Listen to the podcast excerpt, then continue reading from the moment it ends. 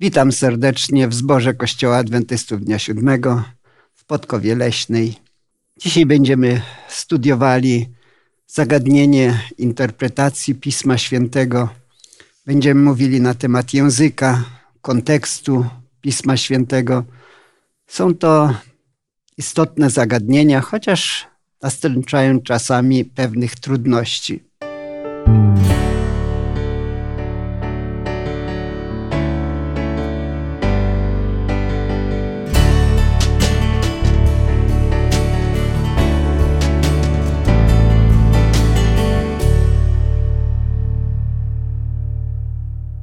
Dzisiaj podczas naszego studium będzie z nami Grzegorz, Zdzisław, ja mam na imię Julian.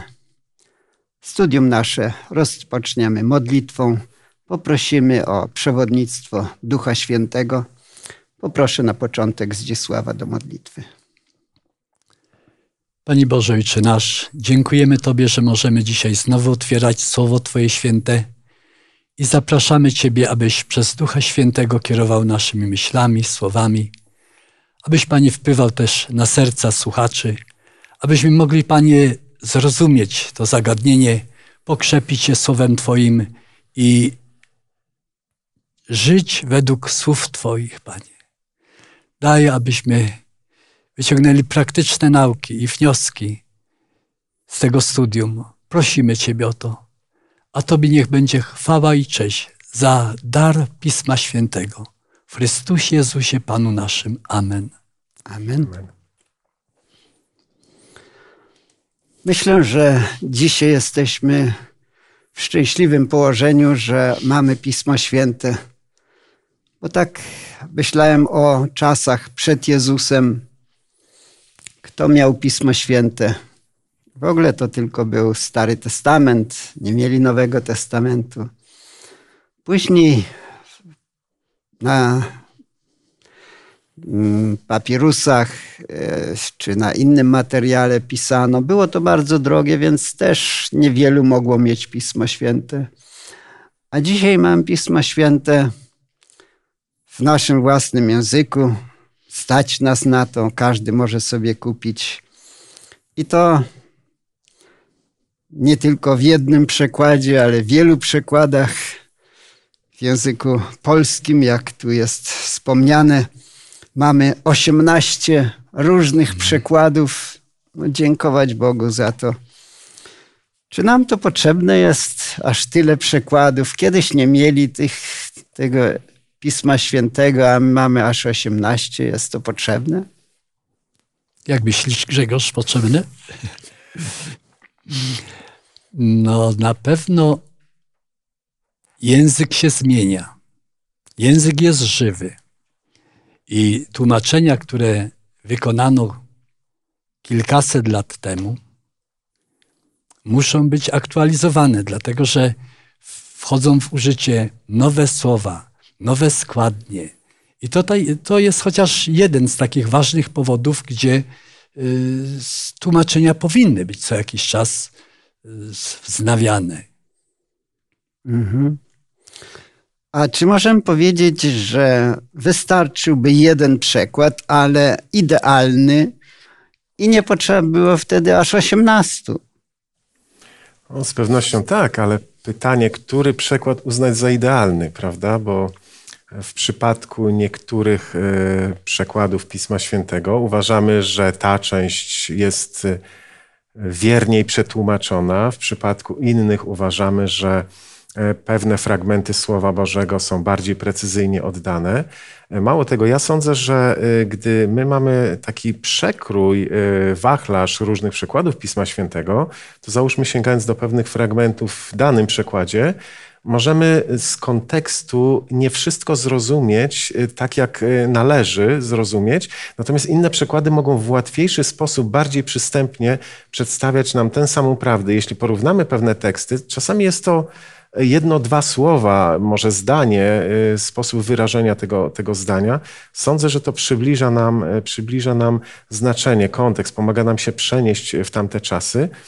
Jestem przekonany, że gdybyśmy sięgnęli dzisiaj do przykładu Biblii Gdańskiej, y, niewiele osób byłoby w stanie, sięgając po raz pierwszy do tego tekstu, zrozumieć tak naprawdę ten tekst. Dzisiaj nam łatwiej, tak jak Zdzisław również to wyraził.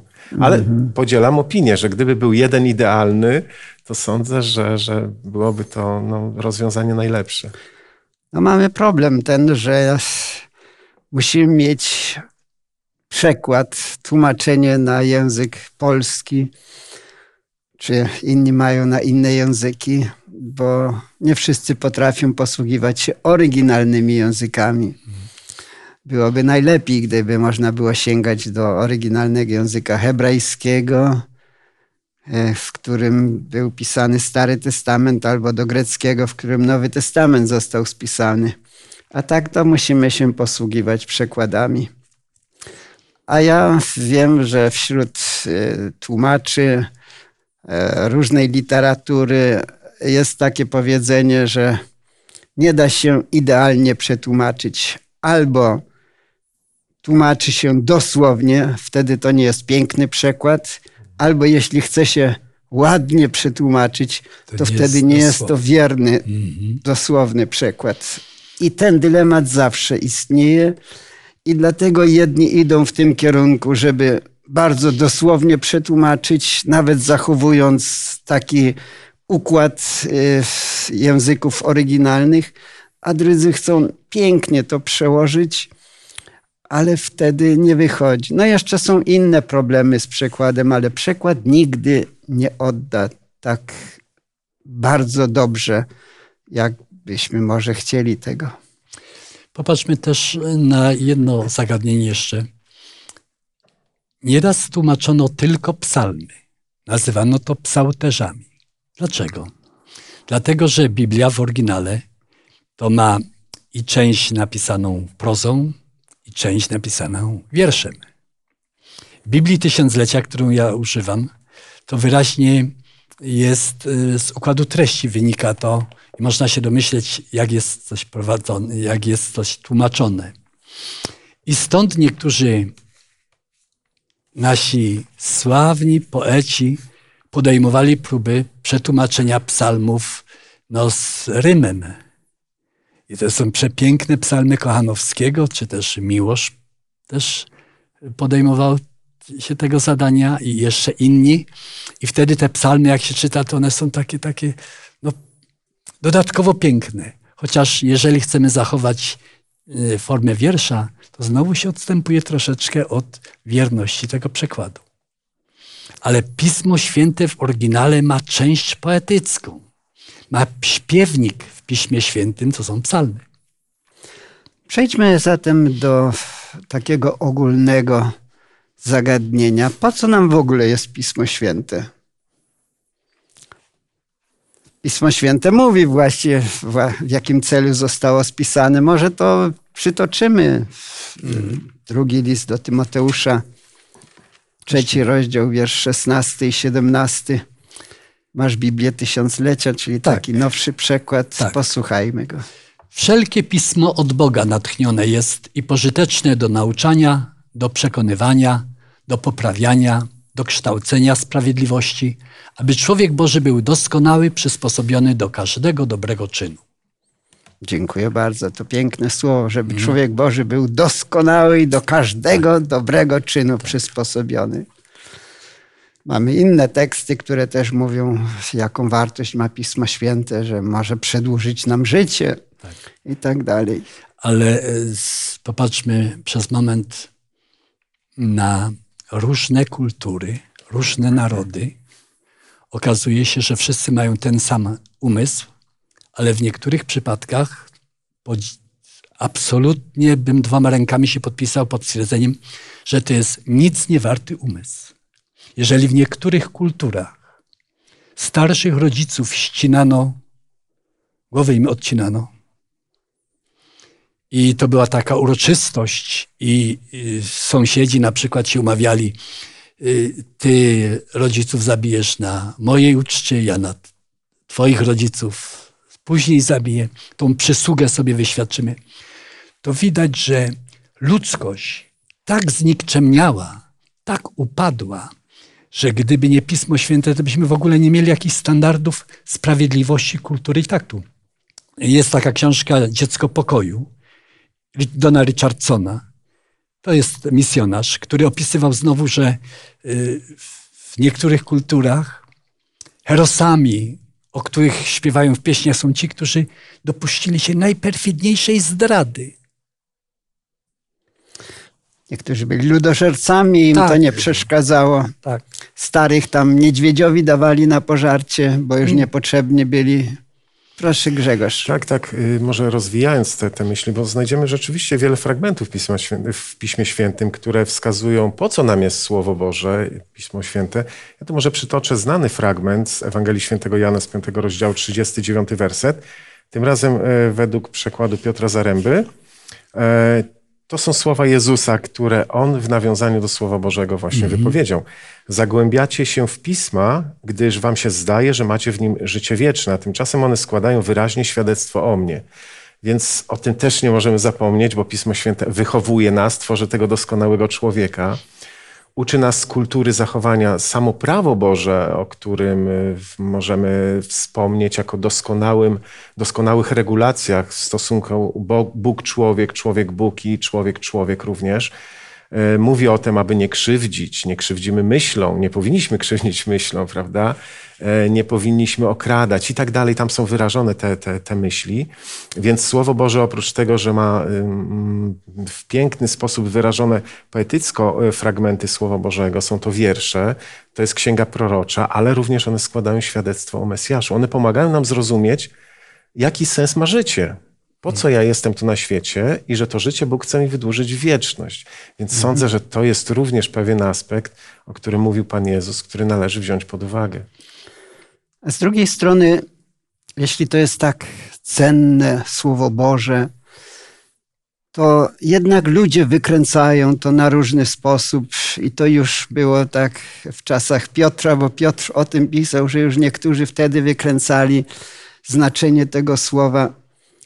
E, Ja zauważyłem, że czasami robią to rzeczywiście świadomie, ale w większości wypadków nieświadomie, dlatego że pewne słowa, y, pewne ustępy można różnie rozumieć.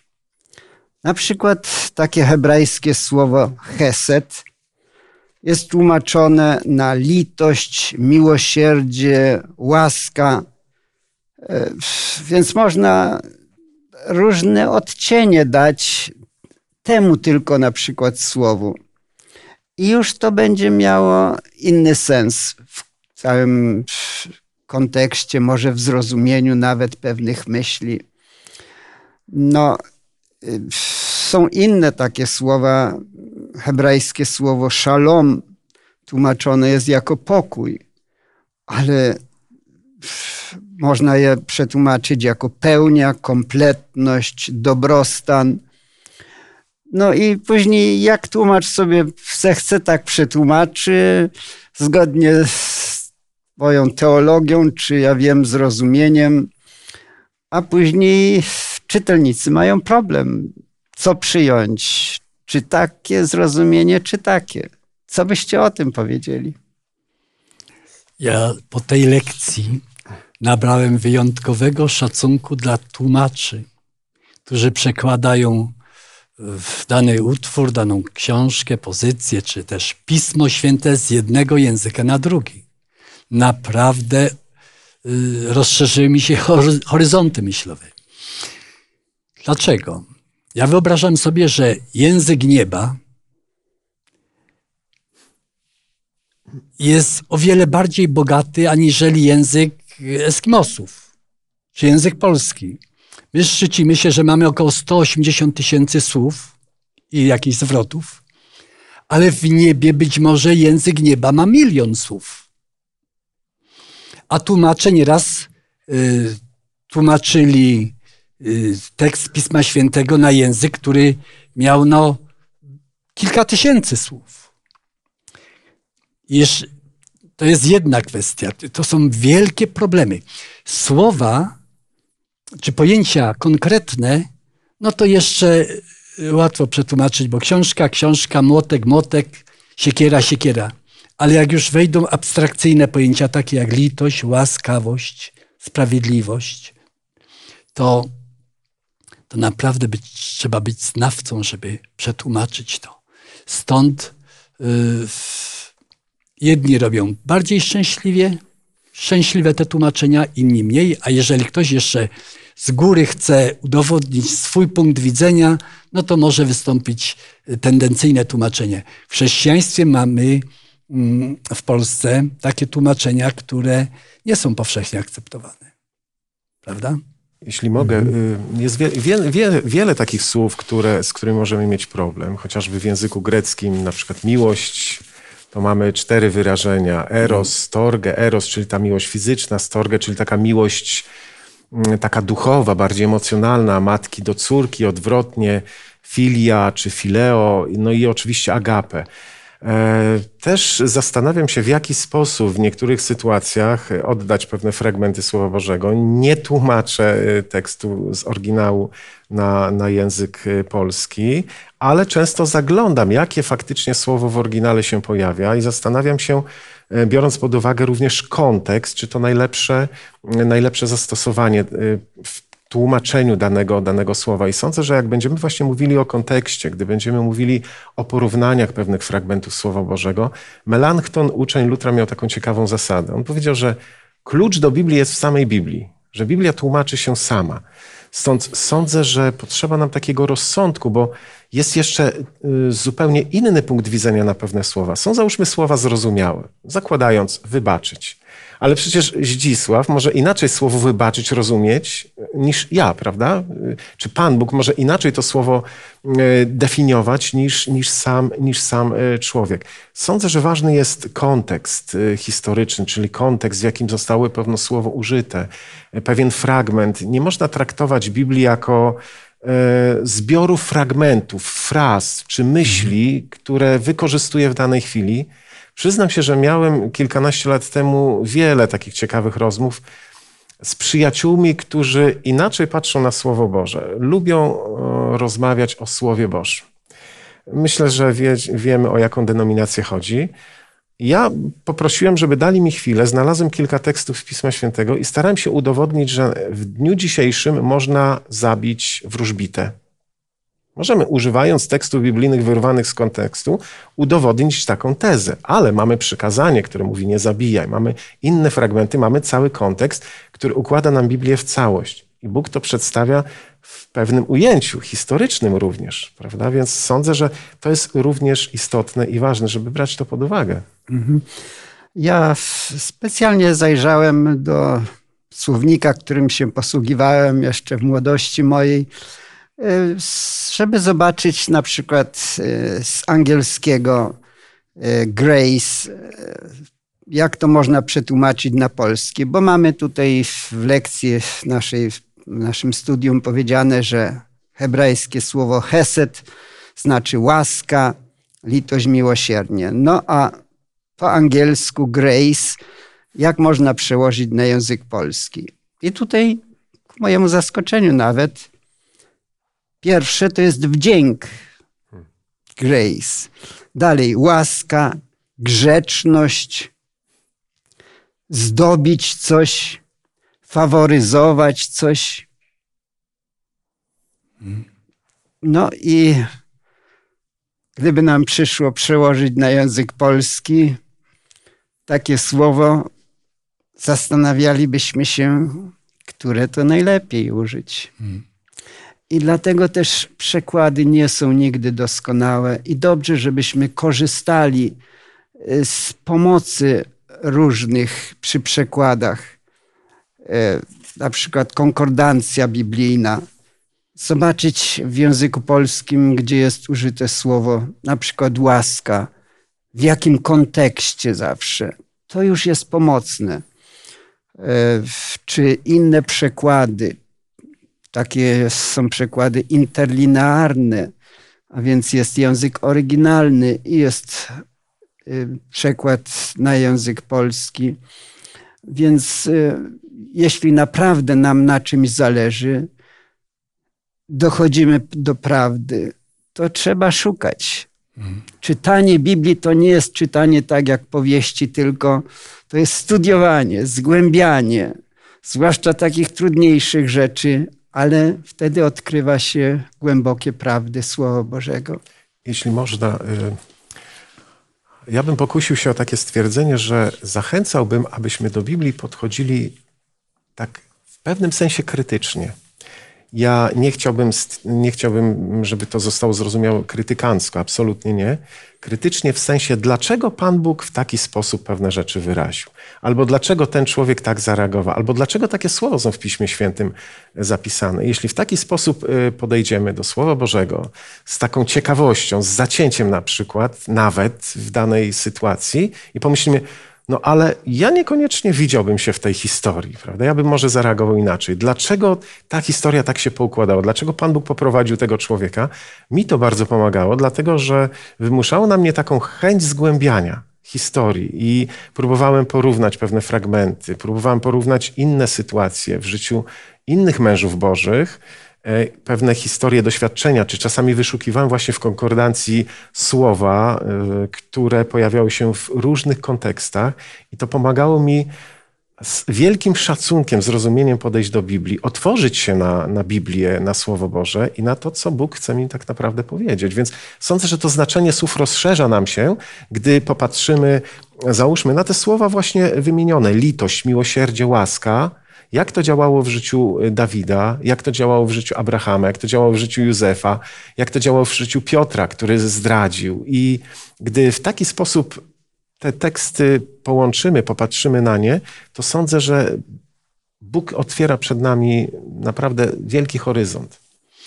No, ja sądzę, że Bóg jest pomysłodawcą. Bóg natchnął pisarzy Pisma Świętego. I jedna sprawa jest podstawowa, żebyśmy nie szli bardzo tak w taką techniczną kwestię, chociaż ona jest bardzo ważna, że studiowanie Pisma Świętego powinno się rozpocząć od modlitwy. Że ten, który wolę swoją wyraził w Słowie Bożym, przez Ducha Świętego może rozjaśnić umysł człowieka. Ja miałem okazję przysłuchiwać się nieraz, jak moja mama robiła jakieś odkrycia w Piśmie Świętym. I kilka razy yy, pokazywała mi, że ma problem z czymś, co my nazywamy idiomami, prawda? Są wyrażenia, takie na przykład jak tą drogą idących. Albo drugie takie wyrażenie. Niech to mi Bóg uczyni i tamto dorzuci. To są idiomy. Z samych kolejne słowa nie odzwierciedlają całości myśli. Moja na przykład mama sądziła, że Saul zaczaił się przy jakiejś tam określonej drodze. A później mówiła mi, wiesz co? Ja to zrozumiałem, że teraz chodzi, że to chrześcijaństwo było taką drogą życia i on prześladował ludzi o, o tych poglądach chrześcijańskich. Więc studiować można na różnych poziomach, ale dla mnie jest taka prosta zasada bardzo ważna. Nie wolno wyciągać daleko idących wniosków na podstawie jednego tekstu Pisma Świętego. Jeden nigdy nie tworzy stabilność. Dwa jeszcze się chwieją. Trzy, cztery, pięć fragmentów dotyczących jakiegoś zagadnienia to jest minimalna ilość tekstów, które właśnie mm, pozwalają zrozumieć jakieś zagadnienie przez kontekst. Gdy państwo polskie wydaje ustawy, to na początku ustawy jest słowniczek. Przez to słowo to rozumiemy, przez to to, przez to to. My nie mamy przez Boga spisanego słownika. I niektóre słowa mm, są dyskutowane w chrześcijaństwie i różnie jest postrzegane. Ale pomódlmy się, szukajmy innych podobnych, żebyśmy mieli chociaż pięć fragmentów, które dyskutują to zagadnienie. A konkordancja stwarza możliwość, że możemy wszystkie teksty przeczytać, w których są tak zwane kluczowe słowa, bo to są kluczowe słowa, tak jak łaska, jak miłosierdzie, albo jak duch, albo jak piekło. To są słowa, które możemy właśnie ich znaczenie ustalić w kontekście innych miejsc w Piśmie Świętym. No, generalnie to prawda jest, ale są czasami y, teksty, które y, tylko raz pojawiają się na przykład w jakiejś Ewangelii i inni ewangeliści nie wspominają o tym, y, ale jest to zgodne z innymi tekstami Pisma Świętego i wtedy nie ma problemu. Ja bym jeszcze e, chciał sięgnąć do innego zagadnienia. E, słowo hebrajskie Adama znaczy ziemia. No i od tego słowa utworzone zostało określenie Adam. Czyli co by to znaczyło Adam? Ziemianin. Ziemianin albo ziemski. Z ziemi, albo z ziemi wzięty. Z ziemi wzięty. I czy to jest imię własne, czy to jest takie określenie, że on został z, z ziemi zrobiony, z prochu powstał? Pewne jedno i drugie. Mhm. Tak jak e, słowo Piotr oznaczało, jaki on będzie, że będzie twardy w niektórych sprawach, a czasami po prostu jak kamień, który można przerzucić. E, Także imiona coś znaczyły. Ale mamy tekst e, z Księgi Rodzaju 1,27. Może bym poprosił Grzegorz Ciebie o przeczytanie tego wersetu. Stworzył więc Bóg człowieka na swój obraz, stworzył go na obraz Boga, stworzył ich jako mężczyznę i kobietę. Stworzył Pan Bóg człowieka. I tu jest użyte słowo człowiek. W oryginale bodajże jest tam właśnie Adam. I ten Adam to liczba pojedyncza, człowiek, a później jest powiedziane, że to była kobieta i mężczyzna. No, więc e, pytanie, czy kobieta była z ziemi? Bo dalej w Piśmie Świętym jest opisane, że Bóg ukształtował Adama z ziemi, a Ewę inaczej jakoś. E, więc e, można pogodzić te dwa opisy? Mnie nie stwarza to jakiegoś wielkiego problemu, gdyż uważam, że y, człowieczeństwo zawarte jest w mężczyźnie i w kobiecie. I nie tylko chodzi o zewnętrzne różnice, ale tak samo intelektualne, emocjonalne. To są dwa egzemplarze, bardzo do siebie podobne, uzupełniające się, wspierające i one tworzą człowieczeństwo. Kiedyś sądziłem, że jak na łące złapałem jedną pszczołę, że będę miał pszczoły. Ale miałem jeden tam przedstawiciel, a w ulu jeszcze są dwa różne, inne odmiany tych pszczół i dopiero w tej mnogości to są pszczoły. I rodzaj ludzki składa się z mężczyzn i z kobiet. Mhm. Y, Czasami jest troszeczkę inaczej to przedstawione i trzeba po prostu sięgać głębiej i przyjmować jedno i drugie. Że Adam, człowiek, e, to też kobieta i mężczyzna. Chociaż wydaje się nam to dziwne, to Tak. takie określenie, ale trzeba tak przyjąć. I to jest bardzo ważna rzecz. E, Pismo Święte podaje nam takie sprawy, które nam się mogą wydawać dziwne, ale trzeba to przyjąć. Tak to Bóg uznał i tak jest dobrze. A my w komputerze teraz, jeżeli chcemy coś uwydatnić, to możemy to podkreślić, z- wytłuścić, italikiem to przedstawić. A Pismo Święte posługuje się yy, powtarzaniem pewnej frazy, aby podkreślić ważność właśnie tego słowa. I tutaj stworzył, stworzył, stworzył, to Bóg stwarza. Nie ma człowiek stworzył. No, tak naprawdę z niczego człowiek nigdy nic nie stworzył. Ale Pan Bóg stwarza. I w innych miejscach, gdy jest też wyrażona świętość Boża, i mówi w Izajaszu święty, święty, święty, prawda? W szóstym rozdziale, jak dobrze pamiętam.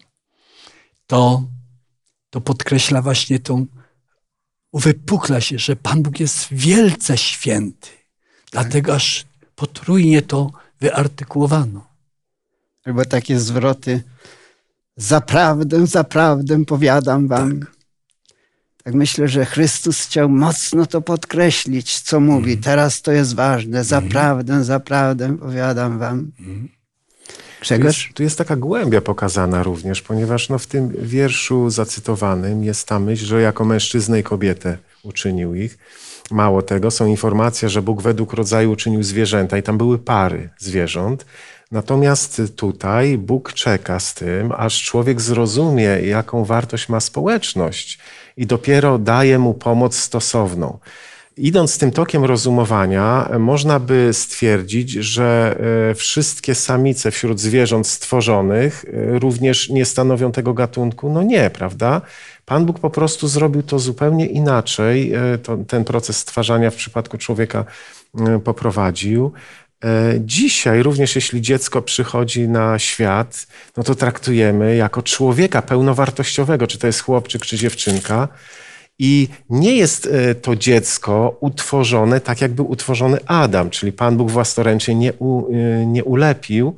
Jest ten dar przekazywania życia. To nie znaczy, że tutaj nie mamy człowieka. E, również rozumując w ten sposób, jeśli tak traktujemy Słowo Boże, no to dziesiąty rozdział Ewangelii Świętego Jana, Pan Jezus mówi wyraźnie: Ja jestem bramą dla owiec. Czy mamy to dosłownie rozumieć? No to jest pewna przenośnia, prawda? Tutaj jest również taka głębia wyrażona. Jest wiele takich fragmentów, które trzeba tak e, głębiej e, rozumieć i mm. spróbować odkryć tę Bożą myśl. W tym 27 wersecie pierwszej Księgi Mojżeszowej jest powiedziane stworzył Bóg człowieka na obraz swój, na obraz Boga. Stworzył go jako mężczyznę i niewiastę, stworzył ich. ich tak. W takim krótkim wersecie trzy razy się powtarza to stworzył. Mm. Więc to jest jedna taka z ciekawostek, że gdy czytamy Pismo Święte, zwracać trzeba na pewne takie szczegóły, jakieś zwroty specjalne, słowa, które mogą mieć różne znaczenia, więc sięgać głębiej. A teraz popatrzmy na kontekst. Tu już Zdzisław powiedział, że właściwie powinno się mieć więcej takich tekstów, które na dany temat mówią. No ale na przykład o tysiącleciu to tylko jest w Księdze Objawienia Świętego Jana i nie możemy znaleźć nigdzie więcej na ten temat. E, co wtedy robić? No tutaj też mamy parę razy wspomniane te, to tysiąclecie, więc dla nas to już jest istotne. E, ale ważny też jest kontekst, bo na przykład, gdy chodzi o tysiąclecie, to są tacy, którzy wierzą, że przyjście Jezusa będzie przed tysiącleciem, niektórzy po tysiącleciu, co w tym tysiącleciu będzie się działo. No najróżniej to jest interpretowane. E, co byśmy mogli powiedzieć o kontekście? Jak, jak ważne to jest dla właściwego zrozumienia Słowa Bożego. No ja znowu może posłużę się tutaj mm, pewnym fragmentem, tym razem z Ewangelii Jana, 15 e, rozdział. Gdybyśmy wyrwali z kontekstu słowa Pana Jezusa, bardzo znamienne, beze mnie nic uczynić nie możecie. Co to znaczy? Czy ja bez Boga nie jestem w stanie wykonać pewnej pracy, pewnych zajęć? Czy ja nie mogę zrobić sobie śniadania, jakiegoś posiłku? Jeśli przeczytamy kontekst cały tego 15 e, rozdziału, to tam mamy myśli, Pan Jezus mówi o tej duchowej walce, o tym pójściu przez życie, o służbie i nabiera to zupełnie innego wymiaru. I sądzę, że Mm, podobnie jest w innych e, fragmentach Słowa Bożego. W poprzednim kwartale studiowaliśmy tak bardzo szczegółowo Księgę Daniela. Jeśli zatrzymalibyśmy się na drugim rozdziale, nie wiedzielibyśmy o małym rogu, nie wiedzielibyśmy o szczegółach pewnych zdarzeń, które następują po sobie. To jest taki hebrajski sposób e, pisania Słowa Bożego. Pan Bóg czasami ukazywał początek i koniec, a potem pomógł wejść w szczegóły którą drogą będziemy jechali i jakie miejscowości będziemy mijali po drodze. I sądzę, że kontekst jest no, fundamentalną sprawą, jeśli dogłębnie chcemy poznać Słowo Boże. No niektóre księgi są szczególne. Na przykład Księga Estery, Księga Rut. One same w sobie są wyjątkowe. Niektóre są podobne, na przykład Ewangelie. Mimo, że się różnią trochę, ale jednak są podobne, opisują życie Jezusa, nie? Zupełnie co innego opisuje Księga Estery, załóżmy. Psalmy też są innego rodzaju. Można różnie dzielić Pismo Święte. Księgi są historyczne, e, księgi Starego Testamentu, księgi Nowego Testamentu. Można mówić o księgach apokaliptycznych i e, Ewangeliach i tak dalej. Mm. Czy to nam pomaga w zrozumieniu Słowa Bożego, jeśli tak różne te księgi są? Czemu one są takie różne? Może wcześniej bym zwrócił uwagę na autorstwo tych ksiąg. One są różne, dlatego że Pan Bóg ma wiele przesłań do człowieka. Są, nie wspominaliśmy na przykład takiej, takiej subtelności. Teraz ludzie się szczycą tym, że tworzą prawa dla zwierząt, a w Piśmie Świętym są całe prawa, które nakazują y, okazywać dobroć dla zwierząt. Że nawet jak osioł wroga upadnie, to należy go dźwignąć, prawda? Więc y, ja jestem zauroczony w ogóle Pismem Świętym tych, w tych różnych elementach, ale jeżeli, jeżeli przeciwnicy Pisma Świętego robią wszystko, żeby powiedzieć, że księgi bardzo późno zostały napisane, i na przykład, że mówię, mnóstwo ksiąg Starego Testamentu po wyjściu z niewoli babilońskiej zostało napisane, albo że zostały zredagowane, albo że są jakąś kompilacją. A w Nowym Testamencie to gdzieś tam w trzecim wieku powstały dopiero te księgi. Im bardziej się oddala w czasie zapis od zdarzeń, tym więcej można dywagacji tworzyć na temat zniekształceń, prawda?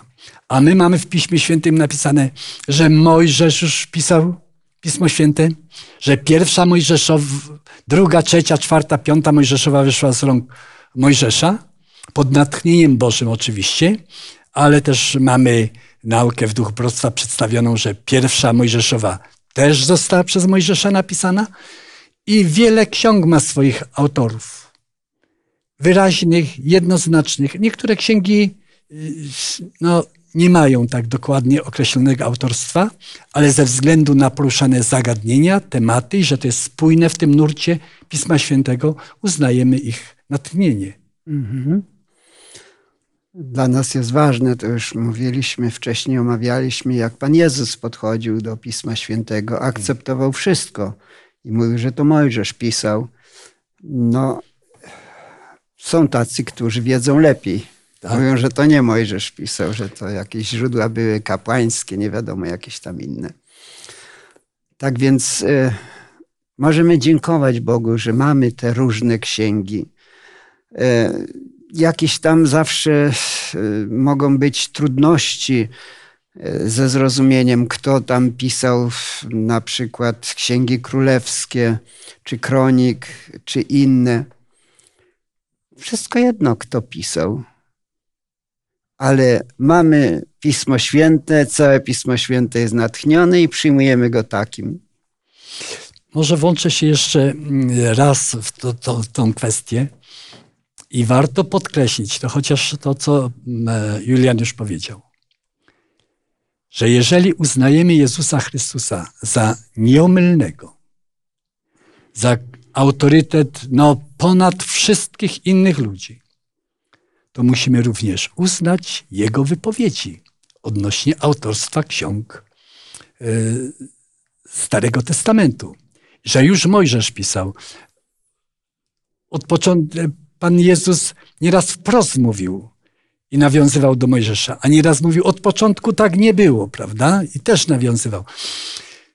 Więc Pan Jezus nigdy nie zakwestionował wartości ważności, oryginalności ksiąg Starego Testamentu.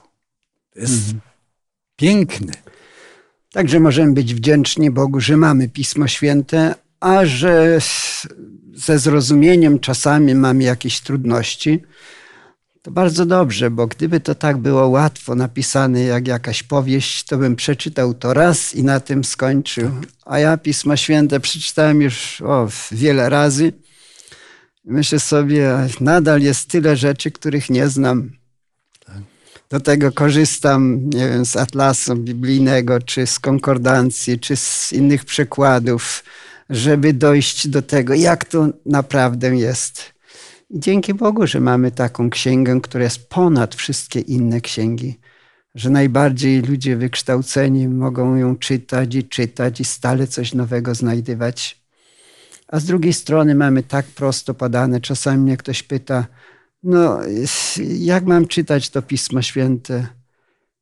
To ja zdaję sobie sprawę, że no, nie będę zalecał, aby czytała ta osoba w Księgę Apokalipsy na przykład najpierw, tylko mówię, proszę czytać na przykład Ewangelię Marka. Jest krótka, opisuje same prawie czyny Jezusa, co on, czego on dokonał. A później można czytać inne księgi. Także y, mamy wielki wybór. Są rzeczy bardzo prosto podane, jasno. Nie musimy tam grzebać, zgłębiać każde słowo. A są trudniejsze rzeczy i chwała Bogu za wszystko, co mamy. Ale zauważcie, że poznanie Pisma Świętego lepiej pozwala rozumieć obyczajowość, kulturę, w której żyjemy i też symbolikę. W czasie pochodów pierwszomajowych niegdyś niesiono gołąbka z gałązką oliwną.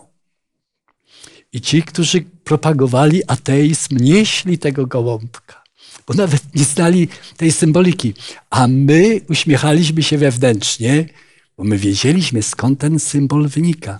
Więc lepiej rozumiemy język, lepiej obyczaje, kulturę rozumiemy, bo u podstaw praw Europy Zachodniej, tej kultury zachodniej i, i całej obyczajowości jest Pismo Święte. Dziękuję bardzo. Myślę, że to było bardzo interesujące studium. Zakończymy je wspólną modlitwą. Poproszę Grzegorza. Dobry nasz Panie i Boże, Wyrażamy naszą wdzięczność za chleb, jakim nas, nas karmisz, ten chleb fizyczny, ale również ten chleb duchowy. Dziękujemy za wartość Twojego świętego słowa, za to, że z jednej strony to księga, która ma przepiękne fragmenty wyrażające odczucia ludzi przechodzących przez doświadczenia, mnóstwo pięknych wierszy, mnóstwo pięknych modlitw, dziękczynień, ale to również księga prorocza, która pokazuje nam przyszłość. To księga, która ukazuje nam Ciebie w zupełnie innym świetle. To księga, która jest świadectwem tego, co uczyniłeś, Panie Jezu, będąc tu na ziemi. I to księga, która wskazuje nam drogę do Pana Jezusa, a za Jego pośrednictwem do tego lepszego życia w Królestwie Niebieskim.